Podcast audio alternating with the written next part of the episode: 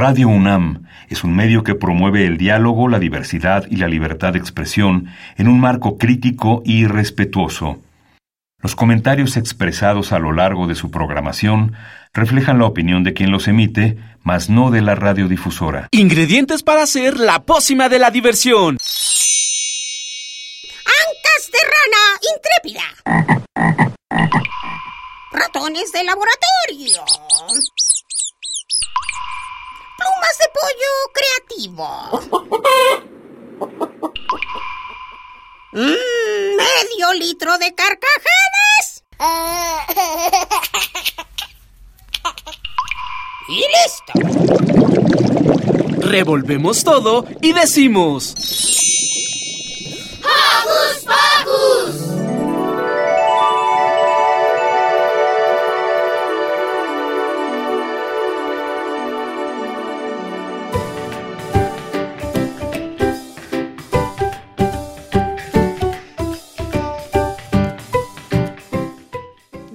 ¡Yay! Bienvenidos, queridos Joco Escuchas, una vez más a Hocus Pocus.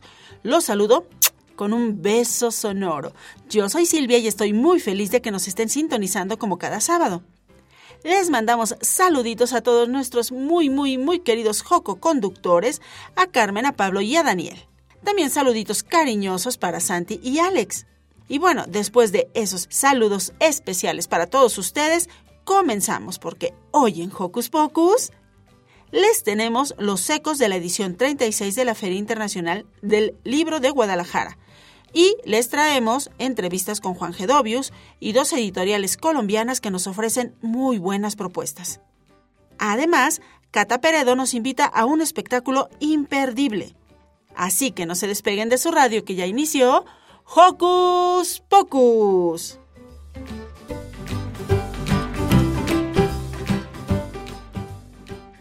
Recuerda que nos gusta saber de ti. Síguenos a través de nuestras redes sociales. Puedes hacerlo desde tu compu, tablet o celular con ayuda de mami o papi.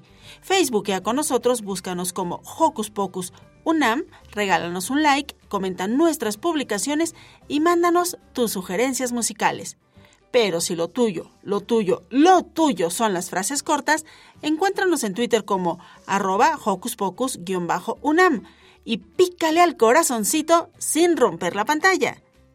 Y como en Hocus Pocus nos gusta mucho la música, comenzamos con la niña ajolote y su abuelita Nahual.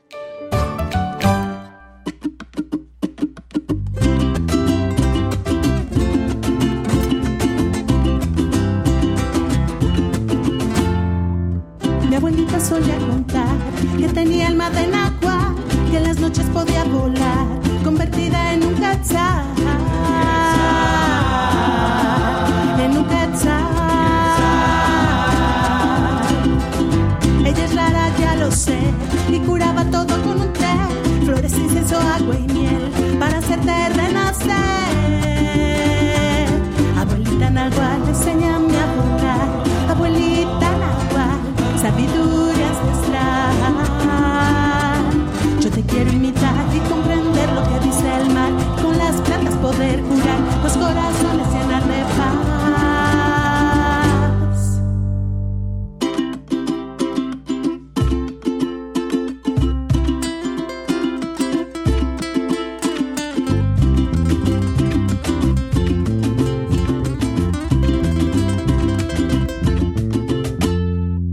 Mi abuelita solía contar que tenía alma de Nahual, si quería podía escuchar Pachamama hablar de paz,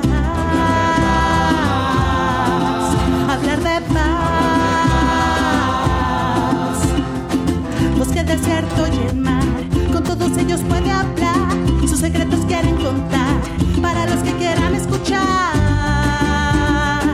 Abuelita Nahual, enséñame a volar, abuelita Nahual, sabiduría ancestral. Te quiero imitar y comprender lo que dice el mar. Con la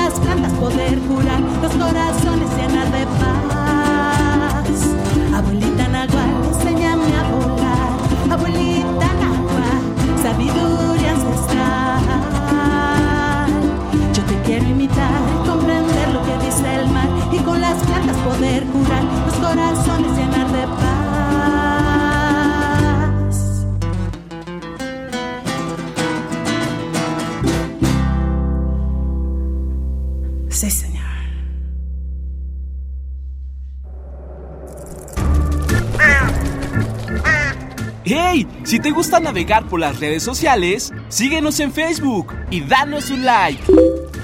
Encuéntranos como Hocus Pocus UNAM.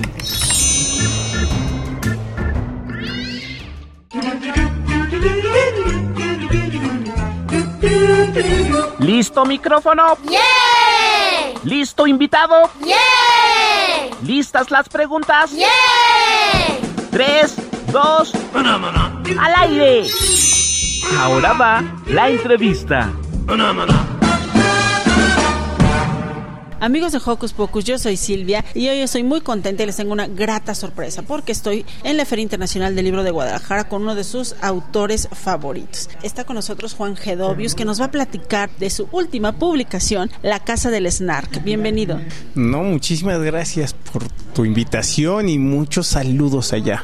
Cuéntanos, ¿por qué elegiste esta historia de Lewis Carroll? Bueno, Lewis Carroll siempre ha sido como un objeto del deseo para mí desde hace mucho tiempo. Hace como veinte años me topé con una edición de un poema, quizás el primer poema sin sentido que publicó él y que gozaba de las loas de ser un poema que se llama El Jabberwock. Es un, un poema que habita en el, en el libro de Alicia a través del espejo. Pero yo vi esta, esta edición de, del Jabberwock y dije, yo quiero hacer un poema de, de, de, de Lewis Carroll. Eso ya fue hace mucho tiempo. Nunca es fácil entrarle a, a Lewis Carroll, es muy complicado, no era el tiempo y por supuesto no sucedió. Pero eventualmente cuando empecé a hacer clásicos, siempre para mí era como importante llevar a, a Alicia, País de las Maravillas y Alicia a través del espejo, justo a, a los libros, a pasarlos a, a través de la, de la interpretación que yo le podría dar a través de los pinceles. Y fue una aventura bien divertida, bien difícil, muy compleja, me encantan los retos, entonces siempre pues ahí estábamos, pues pegándonos contra las paredes, este, saliéndonos alas, escamas y todo lo que le pasa a uno cuando está uno peleándose contra los personajes, y fue una experiencia increíble. Entonces, por un lado, en este Al- Alicia a través del espejo, donde vive este poema, del cual tenía muchas ganas de hacer, bueno, le pude dedicar, como es un libro doble, le pude dedicar una ilustración, entonces me quedaba por ahí algún pendiente, como que dije, bueno, sí, ya esto ya lo logré, me salí con la mía, pero no del todo. Y entonces estaba este texto de, de Lewis Carroll, que es quizás de los menos conocidos, y eso es lo que más me interesaba, que era de hecho pues el que más quería, porque también semeja mucho al Jabberwock, es decir, hay que ir a cazar una criatura, en este caso es un Jabberwock, en este caso es un Snark, parece ser que es al mismo lugar, porque aparte aparecen las mismas criaturas que en Alicia a través del espejo. Entonces tiene, no es un Alicia tres, digamos, pero sí tiene vasos comunicantes con los textos anteriores. Entonces, pues ese era el, el aunque este era el que más quería hacer porque tenía ese pendiente de, del poema sin sentido, no tiene caso si no abordas este, las otras dos. Y afortunadamente, bueno, fue prueba superada, lo hicimos, fue un reto fantástico y bueno, ya entonces quedaba el, el, el digamos, el camino libre para hacer esta Cacería del Snark. Cuéntales a los jocoescuchas, porque bueno, este trabajo, este trabajo tuyo es un gran proceso porque hiciste la narración, además de la ilustración, que es algo que nuestros jocoescuchas aman de ti. Pues sí, la narración, la, la traducción de, del eh, directo al inglés es un texto que a diferencia de otros textos de... de o más bien aparte de lo complicado que son otros textos de Lewis Carroll, que es decir, complicados me refiero a que juega con el sinsentido, con un humor muy inglés y que juega con muchas palabras inventadas, que él, él mismo llamaba palabras maletín, es decir, juntaba dos palabras que quizás no existían juntas, pero que tienen cierto sentido, quizás ahora las podemos llamar modernamente gitanjáforos, les llaman esas, el mismo snark es una palabra que pareciera evocar ese tipo de cosas. Entonces, pues sí, había que no solo que traducirlo en imágenes, sino verdaderamente hacer una traducción que fuera fiel a lo que nos quiso decir el autor desde el principio, pero los mexicanos y los ingleses rimamos de palabras de, de maneras muy diferentes. Entonces, esta magia de las palabras que no se puede traducir solo de palabra en palabra, hay que traducir todo el contexto, hacerle homenaje a la historia tal cual es, porque no se trataba de inventar otra historia o, o tomar como situaciones pasa, que es, se toma al, al personaje como un mito, ¿no? Se hace un, se toma Peter Pan y se hace otra historia basado en los mitos y en, en las características, y pasa con muchos clásicos. Aquí no se trataba de eso, se trataba de respetar exactamente el texto, o cuando menos por dónde va el texto, pero bueno, es un poema y eso implica que tiene que estar rimado y que tiene que tener cierta métrica, y eso no bastaba con solo traducirlo. Entonces, bueno, sí fue un fue todo un show, pero fue muy divertido. La verdad es que creo que quedó muy bien, yo quedé muy a gusto, muy contento. Es de los libros que más quiero, que, que he hecho, creo que por eso, porque justamente costó mucho trabajo, de todo a todo, pero quiero creer que conserva el espíritu de Lewis Carroll tal cual, pero eh, muy llevado a, a, a a entender ese sinsentido. Es una cosa muy rara, porque hay, hay muchas traducciones de Lewis Carroll que son solo sinsentido y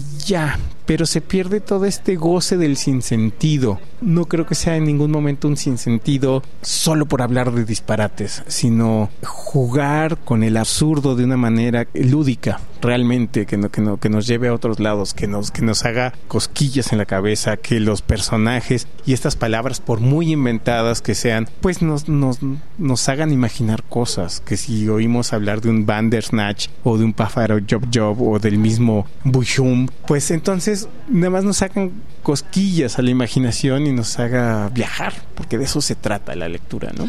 Un sinsentido con mucho sentido. ¿Y cómo fueron las ilustraciones? Porque estoy segurísima que ya fuera Ricky o um, Liber o el mismo Santiago de nuestros jococonductores, lo primero que te hubieran preguntado es ¿por qué decidiste hacer dibujos, bueno, ilustraciones, y por qué para niños?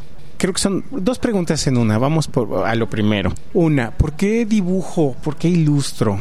Porque primero porque lo necesito, porque me encanta, porque me hace viajar, y porque yo fui un niño muy retraído y, y como muy metido en mi en mi mundo, y era mi manera de, de, de comunicarme con el exterior siempre a través de los dibujos. Me encantaba, y encontraba como un bálsamo, como un camino. Era un lugar donde me sentía seguro, feliz, y que me permitía comunicar un montón de cosas conmigo mismo, ¿eh? Ni siquiera una cuestión como de terapia o algo por el estilo, no, era mi manera de, de yo estar conmigo mismo. Los dibujos, siempre me ha gustado dibujar, siempre me ha gustado hacer cosas manuales, ¿no? En realidad me, me encanta, pero eventualmente esto se fue convirtiendo en una, en una por accidente, en, en un oficio, en algo que, que se, se convirtió en un camino de vida. No pretendía hacerlo así, se fue convirtiendo, fue, fue tomando su propio lugar, y de repente ya ahorita ya no puedo vivir sin eso.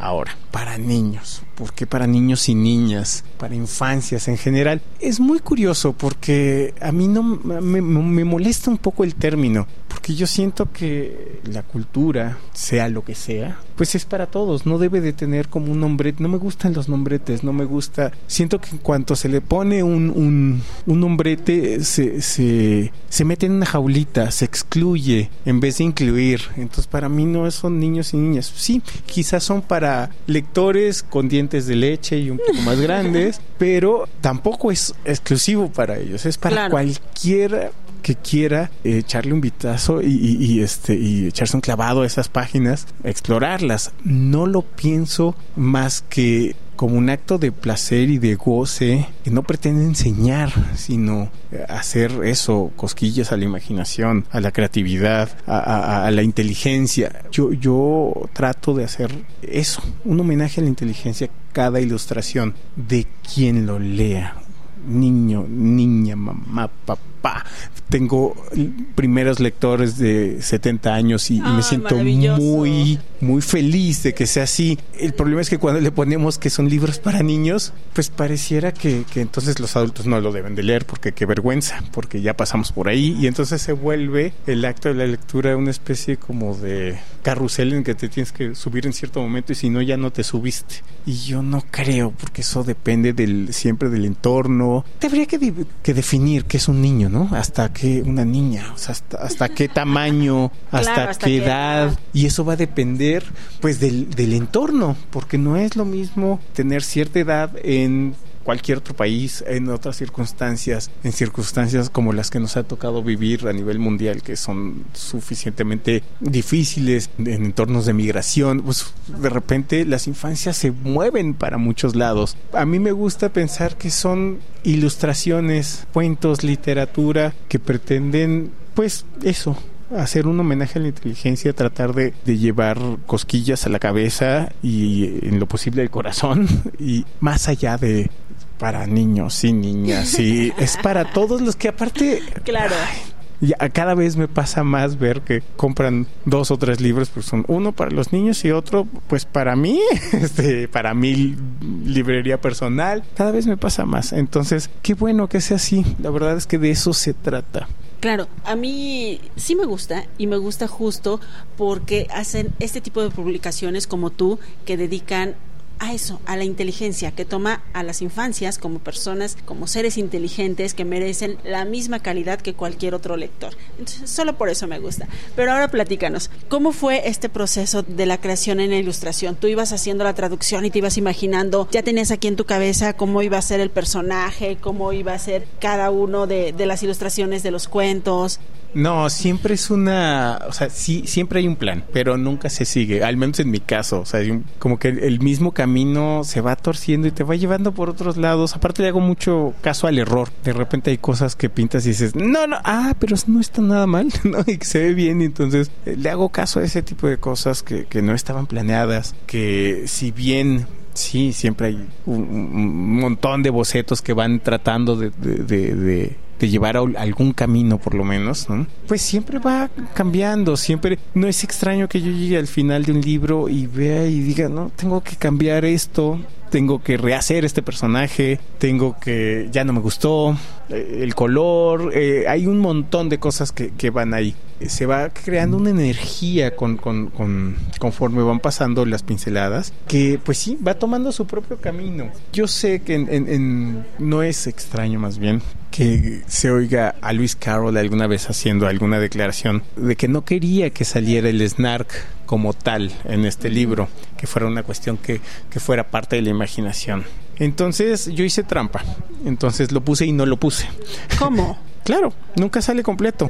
Es, es un personaje que siempre está ahí, que siempre está acechando esta tripulación improbable, que es eso básicamente, es el viaje imposible de una tripulación improbable para hallar una criatura inconcebible. Eso es básicamente este libro. Y entonces pues es un disparate que todo el tiempo que hay que ir a cazar, no sé por qué, somos buenos para eso los seres humanos, ¿no? Hay que ir a cazar al, al yeti, ¿no? Para ponerle una jaula, y hay que buscar al monstruo de Loch Ness para ponerle una pecera o matarlo o algo por el estilo. Este es algo así. Al final, para mí era importante, por supuesto, que estuviera este personaje, pero que también no estuviera.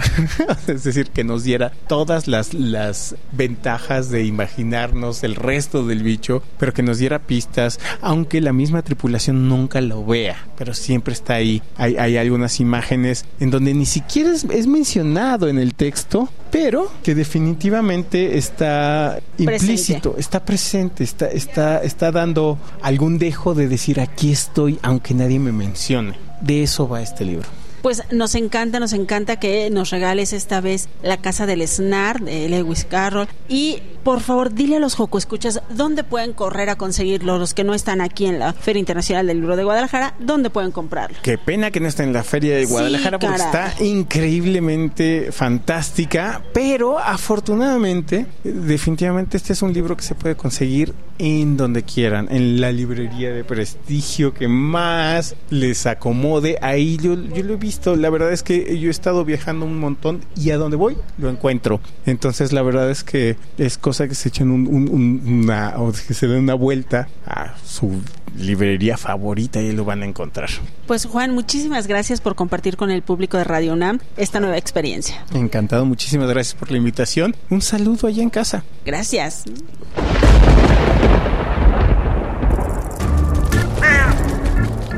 Chispas, rayos y centellas. Estás en Hocus Pocus.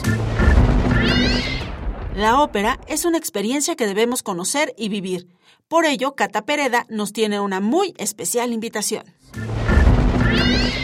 Hola, Joco Escuchas, ¿cómo están? Hoy queremos hablarles de un tema, pues, muy lindo, que muy pocos de nosotros conocemos cuando somos niños, porque a veces no lo hemos descubierto, pero una vez que lo descubramos, vamos a ser los más felices del mundo. Hoy vamos a hablar con Catalina Pereda. Hola, Cata, ¿cómo estás? Muy bien, muchísimas gracias. Aquí muy feliz de estar con los Joco Escuchas. Perfecto. Cata, tú nos vas a hablar de ópera. Me gustaría que comenzaras esta plática diciéndole a los jocoescuchas qué es la ópera. Pues la ópera es teatro que se cuenta con música, donde los personajes hablan cantando. Seguro eh, los jocoescuchas han visto musicales, por ejemplo, de películas donde de pronto los personajes cantan. Entonces la ópera es lo mismo, pero en el teatro. Y tenemos también la orquesta en escena, que eso es algo muy bonito, porque siempre hay un juego, un diálogo entre lo que lo dicen los personajes y cómo contesta la orquesta con música. Entonces son varios personajes, los personajes que tienen nombre y los personajes de la orquesta que dialogan. Cuéntanos acerca de la ópera para niños, porque bueno, ya nos dijiste cómo es la ópera y los que son muy conocedores de esto o los que gustan de esto conocen grandes obras operísticas para adultos, grandes obras que nos cuentan historias de adultos, grandes obras que siempre tienen intérpretes adultos que cantan para adultos, que interpretan para adultos, pero tú haces ópera para niños. Cuéntanos acerca de esto, Cata. Bueno, esta es nuestra cuarta ópera para niños. Es nuestra tercera del Insectario, que es un trío de óperas basados en insectos. Entonces la primera fue sobre una abeja, la segunda fue sobre una luciérnaga y esta tercera es sobre grillos y chicharras. Y digamos que es una fábula. En las fábulas se presentan animales y nos van contando ciertas historias que luego tienen una especie de moraleja. Entonces a esta le llamamos una fábula de música, donde los personajes principales son un grillo y una chicharra que se encuentran en una situación compleja porque las chicharras perdieron su casa y pues llegan al territorio de los grillos y los grillos no quieren compartir su casa. Entonces es sobre la migración y sobre la propiedad privada, que siento que desde que somos niños es un problema muy importante, cómo nos relacionamos con lo que es nuestro y lo que es del otro, ¿no? Desde los niños más pequeños, ¿no? Que tienen dos años, que empiezan con el mío, mío, mío, que es muy natural, porque obviamente si nosotros queremos algo mucho, pues a veces no lo queremos prestar o no lo queremos compartir, pero ¿qué pasa cuando estamos en una situación donde pues el otro no tiene nada? El otro perdió todo y entonces llega a nuestra casa y cómo nos relacionamos con eso, ¿no? Cómo estamos en paz compartiendo lo que es nuestro con el otro que quizás no conocemos. Y nos gusta mucho hacer ópera para niños porque, lejos de lo que la gente piensa, hacer óperas para niños es incluso más complejo que hacer óperas para adultos, porque tenemos diversos tipos de público siempre, ¿no? Primero que nada, decimos que los niños son el público más exigente que hay, porque si algo no les gusta, lo dicen, se paran, comentan, y eso es algo que nos gusta mucho porque cada función es muy distinta, cada público nos dice cosas, muchos comienzan a comentar mientras nosotros cantamos, lo cual está muy bien, porque es una cosa viva la ópera para niños, ¿no? Y pues los, sus papás traen a sus tíos, traen a sus abuelos, y entonces cómo los diferentes discursos que nosotros tenemos pueden dialogar tanto con los niños como con los adultos, y siempre nuestra idea es invitar al diálogo, a que los niños dialoguen con los adultos y los adultos también se den cuenta que tienen los mismos problemas que los niños. El tema, por ejemplo, de la propiedad privada es un tema que aún siendo adultos no logramos manejar. No logramos compartir a veces ciertas cosas que quizás deberíamos compartir. El tema, por ejemplo, de la migración, pues es un tema, ¿no?, donde se enfrentan naciones enteras y que se suscita de unos conflictos muy básicos que desde muy chicos nosotros podemos tener.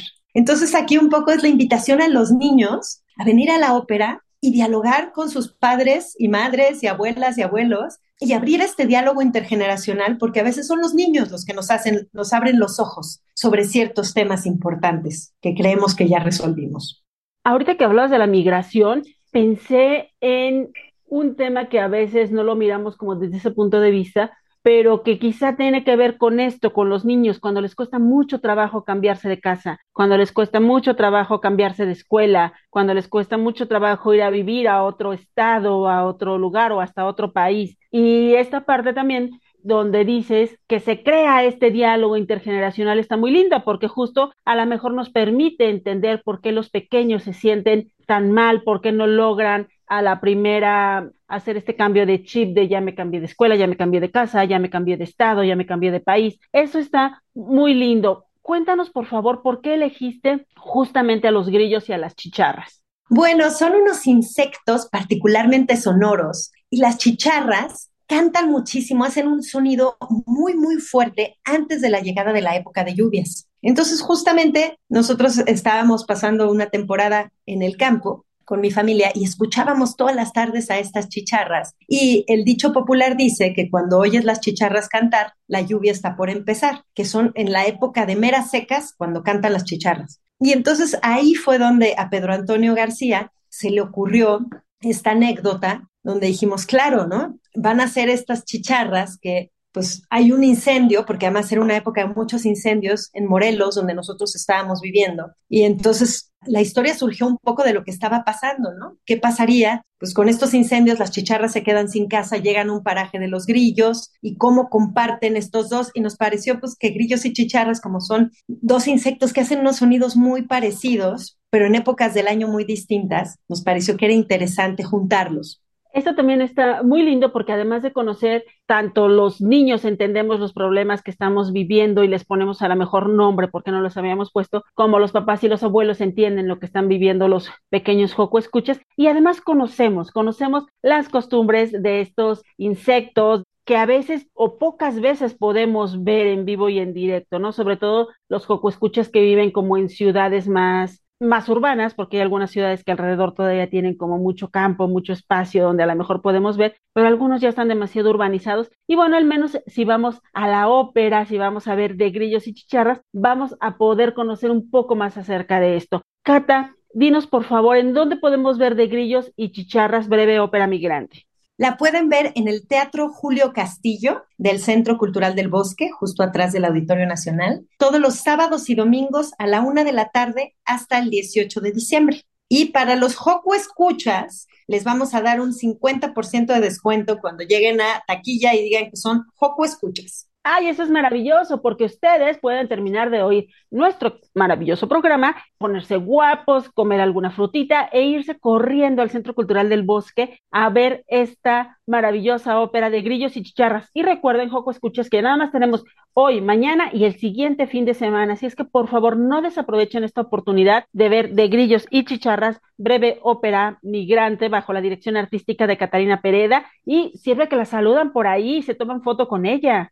Exactamente, al final estamos para tomarnos fotos, para conversar con ustedes, para que nos digan qué les gustó, qué cambiarían y escuchar sus opiniones que siempre son lo más valioso para nosotros. Pues Cata, muchísimas gracias por esta invitación y por compartir tu alegría por la música, por la ópera y por la vida con todos nuestros jocoescuchas. Muchísimas gracias, nos vemos en el teatro. Chao. ¡Hey! Sé parte de Hocus Pocus y busca nuestras redes sociales. En Twitter somos Hocus Pocus-UNAM y en Facebook Hocus Pocus UNAM.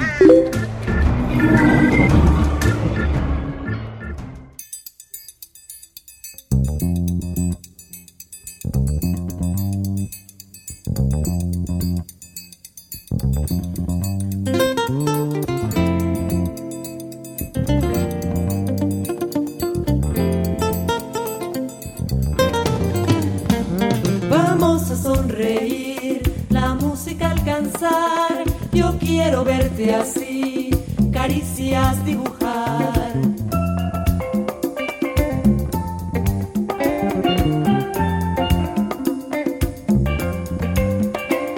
Mi piel despierta, te quiero corretear, sudando a tierra, te alcanzo y a gritar, gritar te quiero, sigue inventando sueños, me das la fuerza.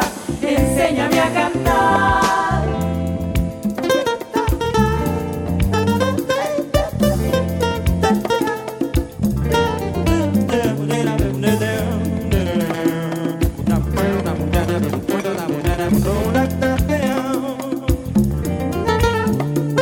Vamos a sonreír.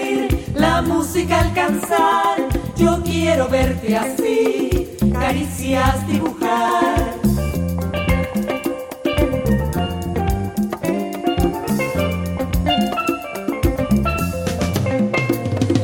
Mi piel despierta, te quiero corretear, sudando a tierra, te alcanzo ya a gritar, gritar te quiero, sigue inventando sueños, me das la fuerza, enséñame a cantar, gritar te quiero, sigue inventando sueños, me das la fuerza, enséñame a cantar.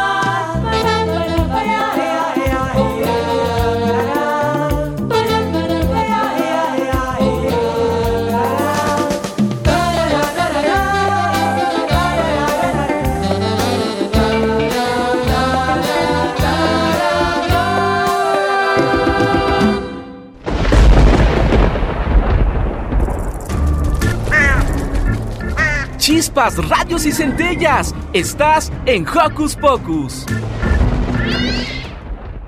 La Feria Internacional del Libro de Guadalajara, en su edición treinta y seis, terminó el fin de semana pasado, pero nos dejó muy buenas recomendaciones. Escuchemos.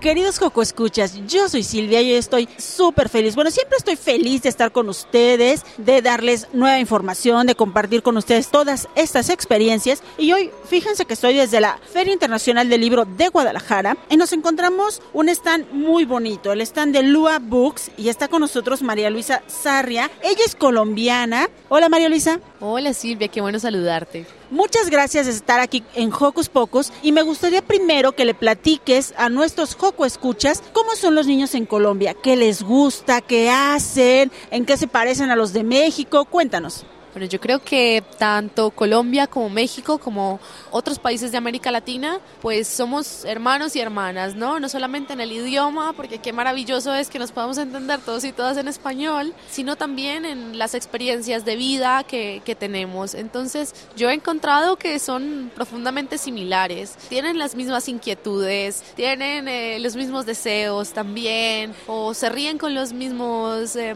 bromas, o juegan los mismos juegos. Entonces eso, eso ha sido realmente bello.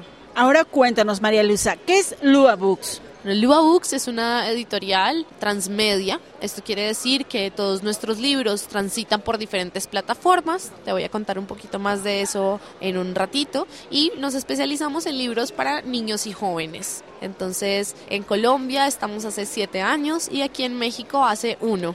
Eso nos llena de emoción porque justo antes de comenzar la grabación nos platicabas que ya hay libros, hay colecciones aquí en México y hay libros impresos en nuestro país. Así es, así es. Imprimimos una colección de diez títulos aquí en México. Nosotros también estamos súper contentos de tener nuestros libros aquí. Nos sentimos súper orgullosos cuando la gente llega y les decimos, mira, esto es impreso en, en este país y, y bueno... Ver la cara de las personas y de los niños es muy, muy bonito. Cuéntanos acerca de estos libros, ¿qué tienen de particular? Bueno, como te decía, todos pueden interactuar con dispositivos electrónicos, en el caso de la colección que tenemos aquí en México, que se llama Colección Libros Mágicos, y son mágicos porque sus ilustraciones se animan por medio del celular, tienen música, efectos especiales, entonces hacen las aplicaciones que la experiencia de lectura sea más inmersiva y expande un poco ese universo literario que tienen los libros. Oye, esa es una muy buena idea porque justo los niños eh, de la actualidad tienden mucho a estar ya involucrados con todo lo tecnológico, con las tabletas, con los videojuegos, con los teléfonos y demás. Entonces, que ustedes utilicen eso a favor de la lectura nos parece muy bueno. Cuéntanos, María Luisa, por favor, de los temas que tratan estos libros que ustedes presentan en Lua Books. Sí, pues mira, a lo que acabas de decir, por supuesto que es así, a los niños de algunas generaciones eh, para adelante, para ahorita, se les llama nativos digitales. Nativo digital es a alguien que nació en un mundo donde la tecnología está presente, las pantallas están presentes, pero no hay que olvidar que a pesar de ser nativos digitales, pues lo que decíamos ahora, ¿no? Nos siguen teniendo las mismas preocupaciones que hemos tenido todos los seres humanos a lo largo de la humanidad. Y sabemos que es así y por eso decidimos publicar libros que toquen temas profundos y significativos. Decimos que en cada niño, en cada niña habita un sabio, un sabio que merece contenidos de calidad, que es capaz de unas reflexiones profundísimas acerca del mundo que les rodea. Así que por eso nuestros libros hablan de eso, hablan de la identidad, de la diferencia, del poder transformador del amor o del amor como complemento o de la muerte, pero de una forma bella, también de la travesura y de la desobediencia, del cuidado del planeta, del poder de la risa.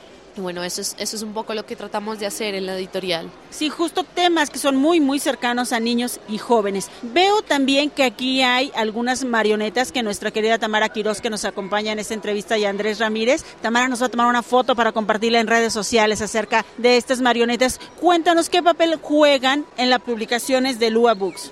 Bueno, pues mira, estas marionetas que vamos a... a ver en redes sociales después, ¿verdad? Son de una tienda colombiana que se llama Tienda Teatral y ellos están compartiendo este espacio en la FIL con nosotros. Eh, son unas marionetas impresionantes, bellísimas, de teatro profesional, y decidimos juntarnos porque el teatro se trata de jugar y nosotros también creemos que la lectura se trata de jugar. Entonces, como nuestros libros son libros que se juegan, traemos estos títeres que también son animales y elementos con los que jugar. Nos encanta esta idea. Cuéntanos un poco más acerca de la colección que puedan encontrar los jocoescuchas aquí en México. Bueno, esta colección tiene diez libros que van desde los eh, dos o tres hasta los diez o doce años, con la particularidad de que los libros que son para niños más pequeños están en inglés y español, cosa que niños y niñas más grandes también los pueden usar. Y los libros que son para niños y niñas más grandes tienen dobles lecturas, cosa que los niños y niñas más pequeños también los pueden disfrutar.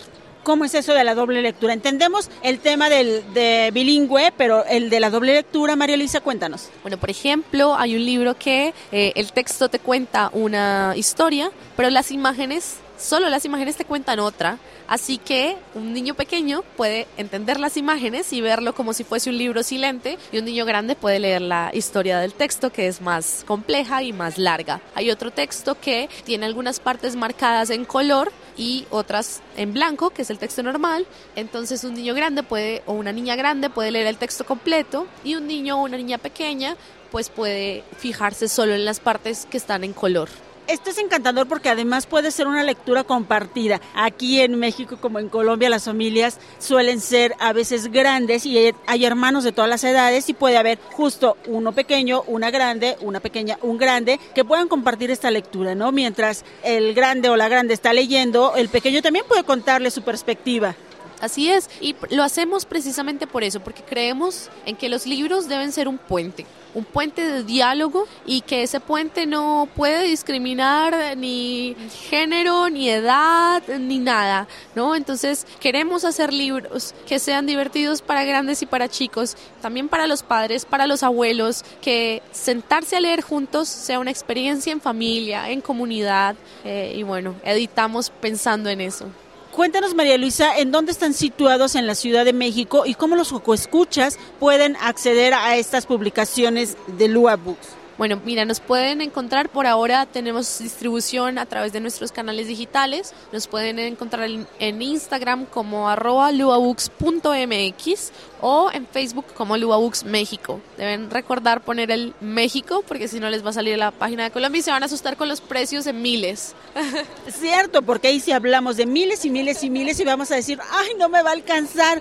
Así es, así es. Estamos en Santa María la Ribera, no tenemos una tienda abierta, pero igual pueden pasar a recoger los libros en nuestra oficina.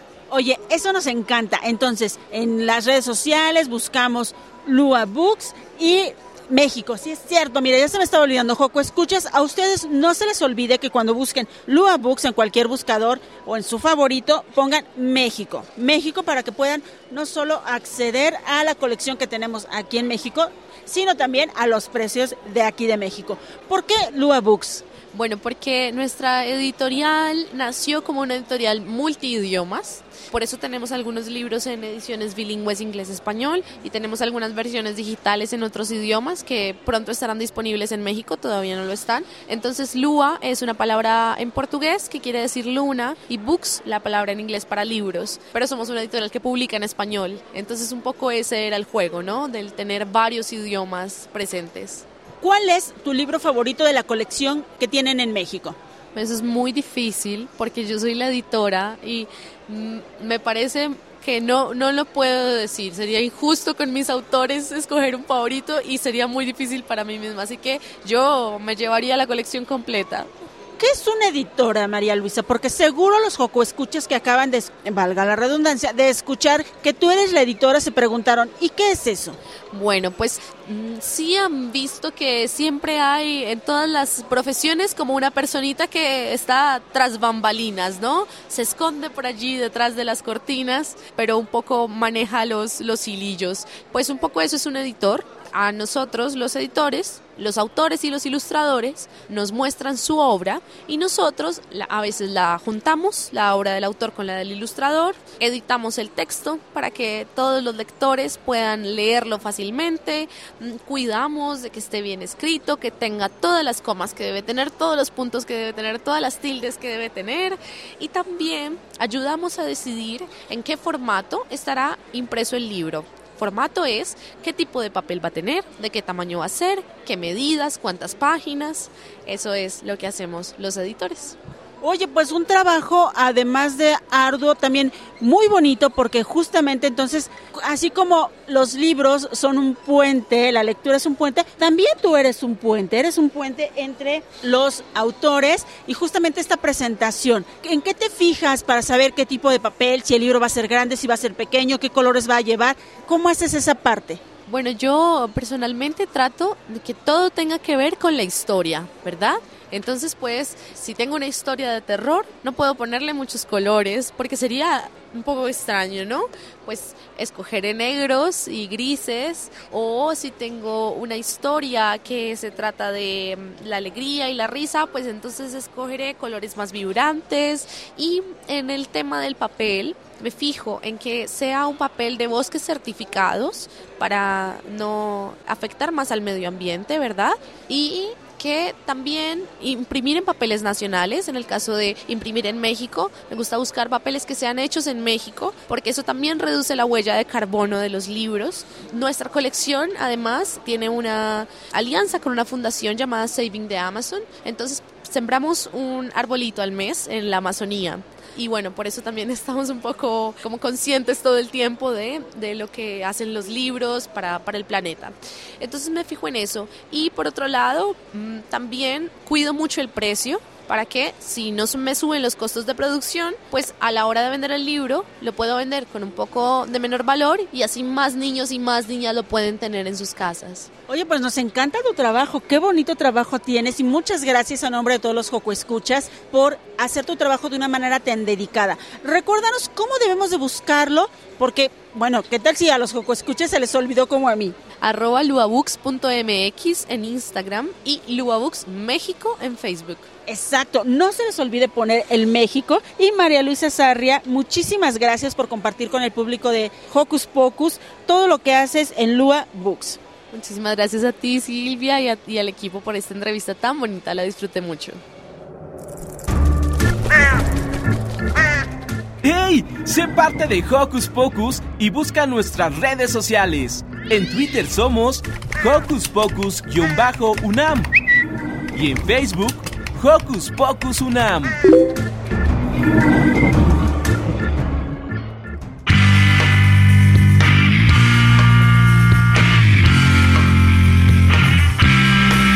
gusta cantar, le gusta brincar y jugar con fútbol, que es muy normal. Se fue a inscribir a la selección, pero le dijeron que estaba mal, que una niña no puede jugar fútbol. Eso dicen los niños del salón, pero como caramba no puede ser. Tienen miedo a jugar con una mujer. Hacen bien con las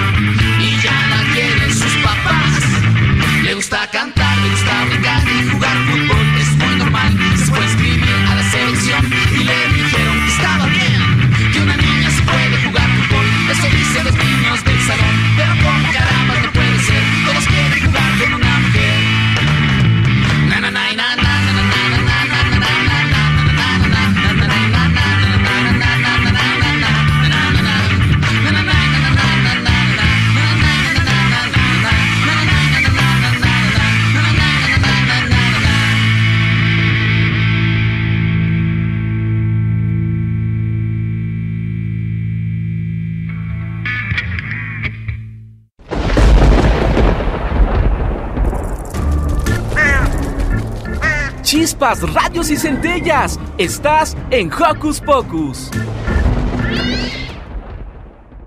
Amigos de Escaparate nueve seis uno, seguimos aquí desde la FIL Guadalajara dos mil veintidós y nos encontramos en la parte internacional con una editorial proveniente de Colombia. Me encuentro aquí con Verónica Montoya, representante de Mesa Estándar. ¿Cómo te encuentras hoy, Verónica? Muy bien, gracias por invitarme al programa. ¿Me podrías hablar un poco acerca de la oferta de la editorial? Claro, mira, Mesa Estándar eh, ofrece libros de arquitectura, artes visuales, y dentro de eso se enfoca libros de ilustración, literatura infantil ilustrada, arte, fotografía. Tenemos libros también de, de diseño y de botánica. Dentro de esta oferta, ¿cuáles dirías que son los más llamados? ¿Quién es el público que busca más el, el, los libros? Pues mira, los libros que más buscan en Mesa Estándar, tenemos uno que se llama Vida, Color y Canto, plantas neotropicales que atraen aves. Es la descripción de ciento veintiuna plantas nativas del neotrópico y todas son ilustradas y dan unas descripciones muy sencillas y muy prácticas para la gente para poder identificar no solamente los árboles, sino también el tipo de aves que atrae eh, estas plantas. Luego viene Carmen, que es un libro que exalta la cerámica e iconografía del Carmen de Viboral, un un municipio del departamento de Antioquia en Colombia, y bueno, lo que nos cuenta es un poco como esta tradición de la cerámica dentro de este pueblo, cómo todos esos procesos manuales que se realizan a través de la cerámica han logrado como posicionar este, no solamente esta práctica artesanal, sino también este municipio a nivel nacional e internacional. El municipio se llama Carmen de Viboral.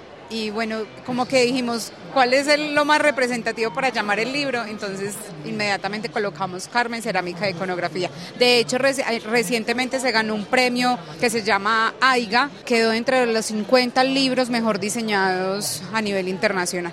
Y el siguiente libro, pues como que les puedo recomendar, eh, también en pandemia sacamos dos libros de arquitectura que se llama La arquitectura es un hábito y la arquitectura no es lo que parece.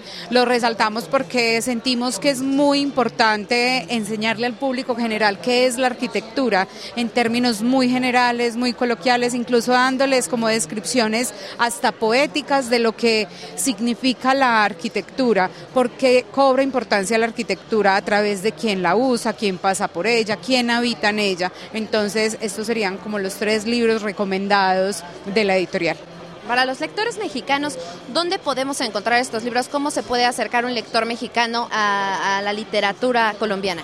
Bueno, ¿cómo se pueden acercar como a la literatura o al trabajo editorial que nosotros realizamos? Uno, mediante nuestra página web, porque allí consignamos como toda la información de nuestros libros. Incluso recientemente hicimos un libro o una publicación que se llama Detrás de Páginas, e invitamos también a algunas editoriales de acá de México a participar, como esto es un libro impronta, para que hicieran parte de este trabajo y contaran como a través de su experiencia cómo es el tema de la literatura no solamente mexicana y cómo se relaciona con la colombiana, y los procesos de diseño editorial independiente a una escala más pequeña que las grandes editoriales. Y adicional a eso también pues mandamos los libros, si compran por medio de nuestra página web podemos tener la posibilidad de enviar los libros acá a México, y también pues estamos en algunas librerías de acá, podría ser en La Cifra y en Impronta. ¿Nos puedes regalar el sitio web para que nuestros escuchas se acerquen? Claro que sí, el sitio web es doble u doble u doble u punto mesa estándar punto com, y en redes sociales nos pueden encontrar como arroba mesaestándar. Pues muchas gracias, Verónica Montoya, por estar con nosotros en Escaparate nueve seis uno, y esperamos pronto tenerte de, de vuelta aquí en México para conocer mucho más de esta oferta cultural. Muchísimas gracias a ustedes y los felicito de verdad por esta gran feria que tienen.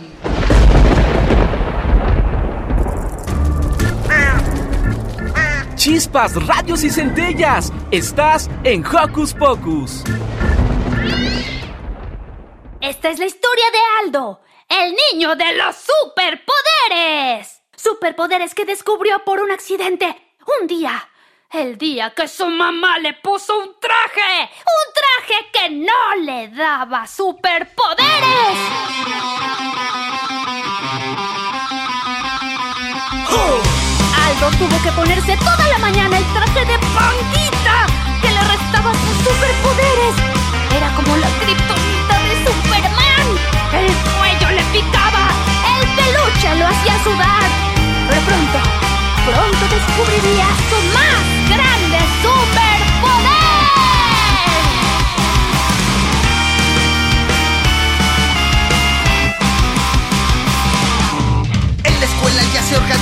festival. Hoy mamá se desveló haciéndome el disfraz. Estoy emocionado, nada podrá estar mal. Todavía no sé qué personaje será. Batman.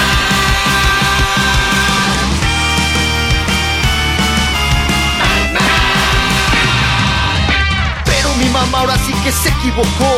Espérame tantito, porfa, no te aceleres. Ese osito panda no lo esperaba yo. Soy un super niño, tengo superpoderes. Poder de super brincar. Poder de super gritar. Poder de super bailar. Poder de super callar.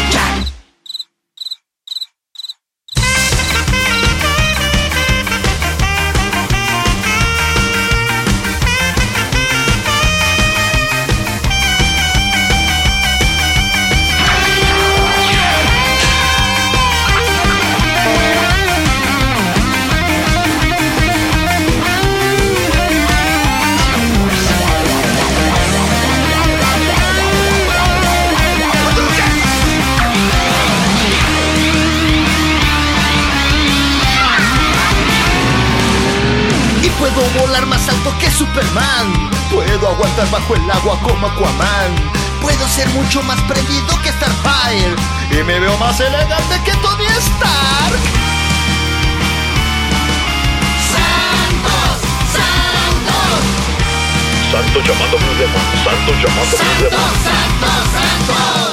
Mis uñas y pastillas son tipo Wolverine.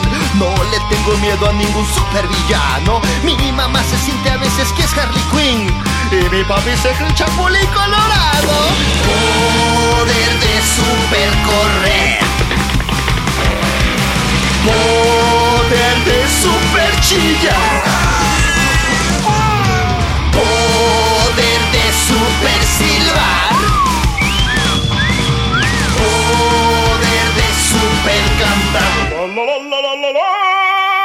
Poder de super jugar. Poder de super tocar. Poder de super reír. Y de super aplaudir. Poder de super comer. Poder de super dormir. Poder de super nadar. Y de super rock and rollear. Poder de super chatear.